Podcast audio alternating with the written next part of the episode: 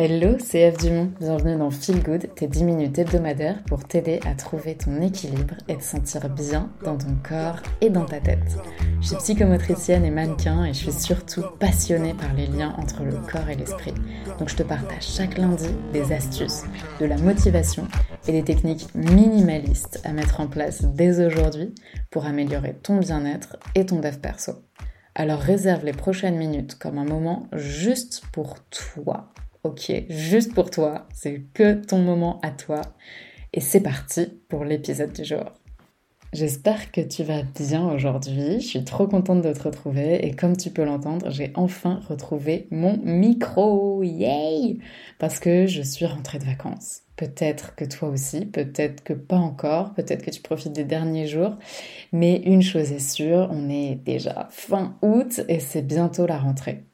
Alors je sais pas comment tu le prends, perso, je suis assez partagée. Je suis à la fois excitée, mais en même temps, à chaque début de rentrée, je me dis, ok, j'ai envie que l'année prochaine soit vraiment différente. Et donc, comment, en gros, faire en sorte que j'attaque la rentrée avec une superbe énergie?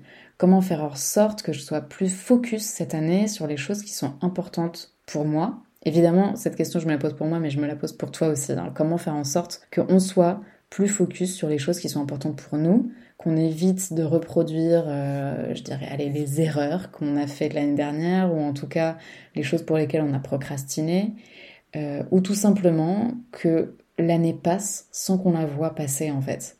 D'ailleurs, c'est, je sais pas si toi tu as eu ce, goût-là pour cet été, mais moi j'ai l'impression qu'il est passé en un claquement de doigts. Et je suis super contente de cet été. Hein. J'ai réussi à bosser à donf sur mon académie de bien-être. Je suis trop contente. J'ai de ouf avancé. J'ai aussi pu profiter. J'ai fait des voyages à droite à gauche autour de la Méditerranée. C'était dingue. Mais voilà, le temps passe tellement vite, c'est fondamental de réussir en fait à se dire ok, j'avance avec lui et que chaque année compte et que chaque année soit différente. Et donc pour ça, rentrée de septembre, elle est fondamentale. Il faut être dans une superbe énergie. En tout cas, moi, c'est un petit peu comme ça que je le prends, c'est genre le démarrage, ok, et donc j'ai envie d'être au top. Et pour être au top, justement, chaque début d'année, euh, enfin, on s'entend, un hein, début d'année, là, je te parle bien de la rentrée de septembre, eh bien, je me fais une cure détox à 360 degrés. Donc, corporelle, alimentaire, mais aussi émotionnelle, relationnelle, administrative, même, genre euh, tri des mails, des courriers, des choses en retard, et environnementale. Et c'est de ça dont j'ai envie de te parler dans cet épisode aujourd'hui car à l'instant même où je te parle, j'ai passé ma journée, je suis un peu explosée d'ailleurs, mais j'ai passé ma journée à trier et ranger chez moi. Donc, je suis KO, mais je me sens profondément plus libérée, plus sereine. J'ai l'impression que les choses sont plus claires dans ma tête parce que tout est plus clair chez moi. Donc dans l'épisode du jour, je vais t'expliquer quelle est cette méthode de rangement et surtout comment la mettre en place pour que tu puisses toi aussi amorcer la rentrée en étant au clair dans ta tête, l'esprit libre, concentré et plein d'énergie.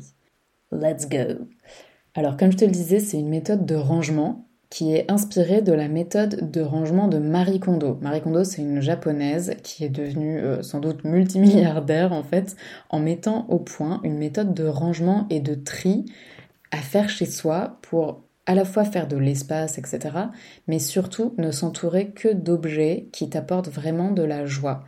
Euh, et, la nana est devenue mondialement connue, peut-être que tu la connais déjà, parce que au-delà de simplement ranger chez soi, il y a vraiment toute une philosophie derrière qui s'inscrit dans le minimalisme et qui s'inscrit dans l'idée que en fait ton environnement c'est un petit peu une projection de ce qu'il y a dans ta tête et que les deux interagissent et sont en, en coopération, on va dire, ou enfin en coopération si tout se passe bien, mais à l'inverse, en fait, si tu un environnement plein de, de, bordel, plein de choses qui sont inutiles, j'en sais rien, des babioles que tu as achetées à droite à gauche, etc. Et bien évidemment, ça va aussi être à l'image de ce qu'il y a dans ta tête, ça va te prendre de l'espace mental, ça va parfois t'empêcher d'avoir des grandes idées, de penser, de justement être au clair sur tes émotions parce que euh, ton environnement autour de toi est chaotique. Enfin, tu vois, les deux sont vraiment en interaction. Et je trouve cette méthode euh, de, donc de Marie Kondo extrêmement intéressante pour cette dimension philosophique qu'il y a derrière en fait. Au-delà de ranger chez soi, tu ranges ton mental, ton environnement et, euh, et, ça je trouve ça très très puissant.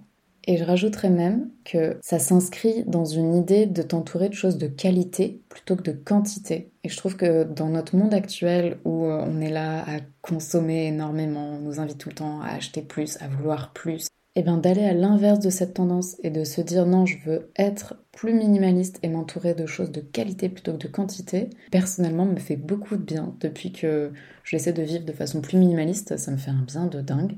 Donc euh, je t'invite à, tester ça aussi. Et dernière chose sur le rangement et sur réussir à se débarrasser d'objets, je dirais qu'il y a une dimension assez euh, psychologique aussi et qui est liée à ton passé. Réussir à se débarrasser d'objets que peut-être tu gardes depuis des années, mais qui dans le fond ne te procurent pas tant de plaisir que ça, ça va peut-être te permettre aussi de te dire bon bah mon passé n'est pas égal à mon futur en fait. Et ce truc-là, cette babiole qu'on m'a peut-être offerte et que du coup je, me force à garder, en fait j'en veux pas dans ma vie.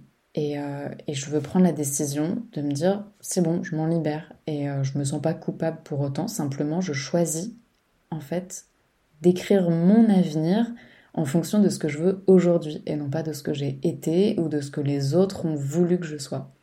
Enfin voilà, on peut, partir très très loin euh, dans les symboliques, mais, euh, mais voilà, c'est ça l'idée vraiment de capter la philosophie qu'il y a derrière le rangement, c'est de se dire que tous les objets que tu possèdes sont vraiment une prolongation de toi et disent quelque chose de toi. Et il faut en être conscient et du coup, pourquoi pas de temps en temps faire des tris et choisir de quoi tu as envie de t'entourer, pourquoi, comment.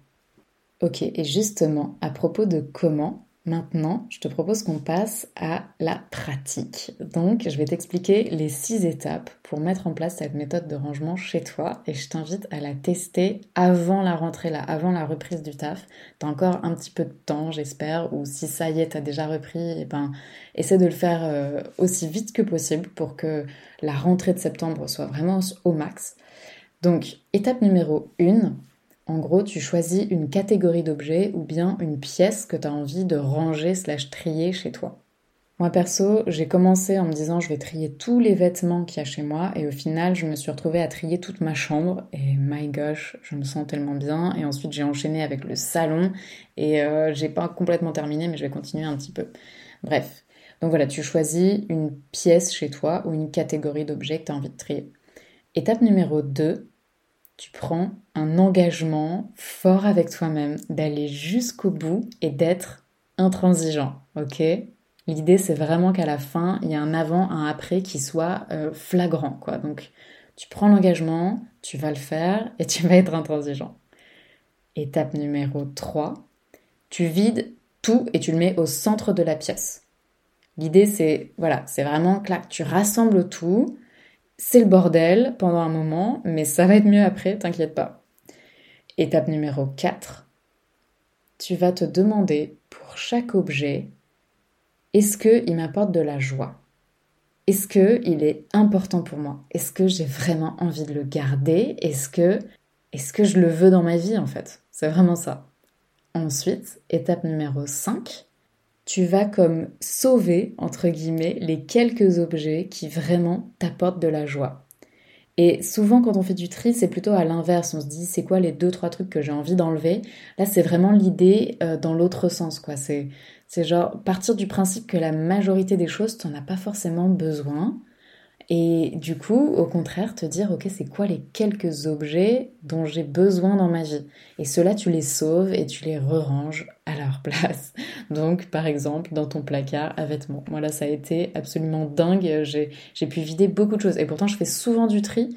Mais c'est parce que là, j'ai vraiment pris cet engagement d'être intransigeante et de me dire toutes les choses que j'ai pas portées depuis au moins euh, six mois out.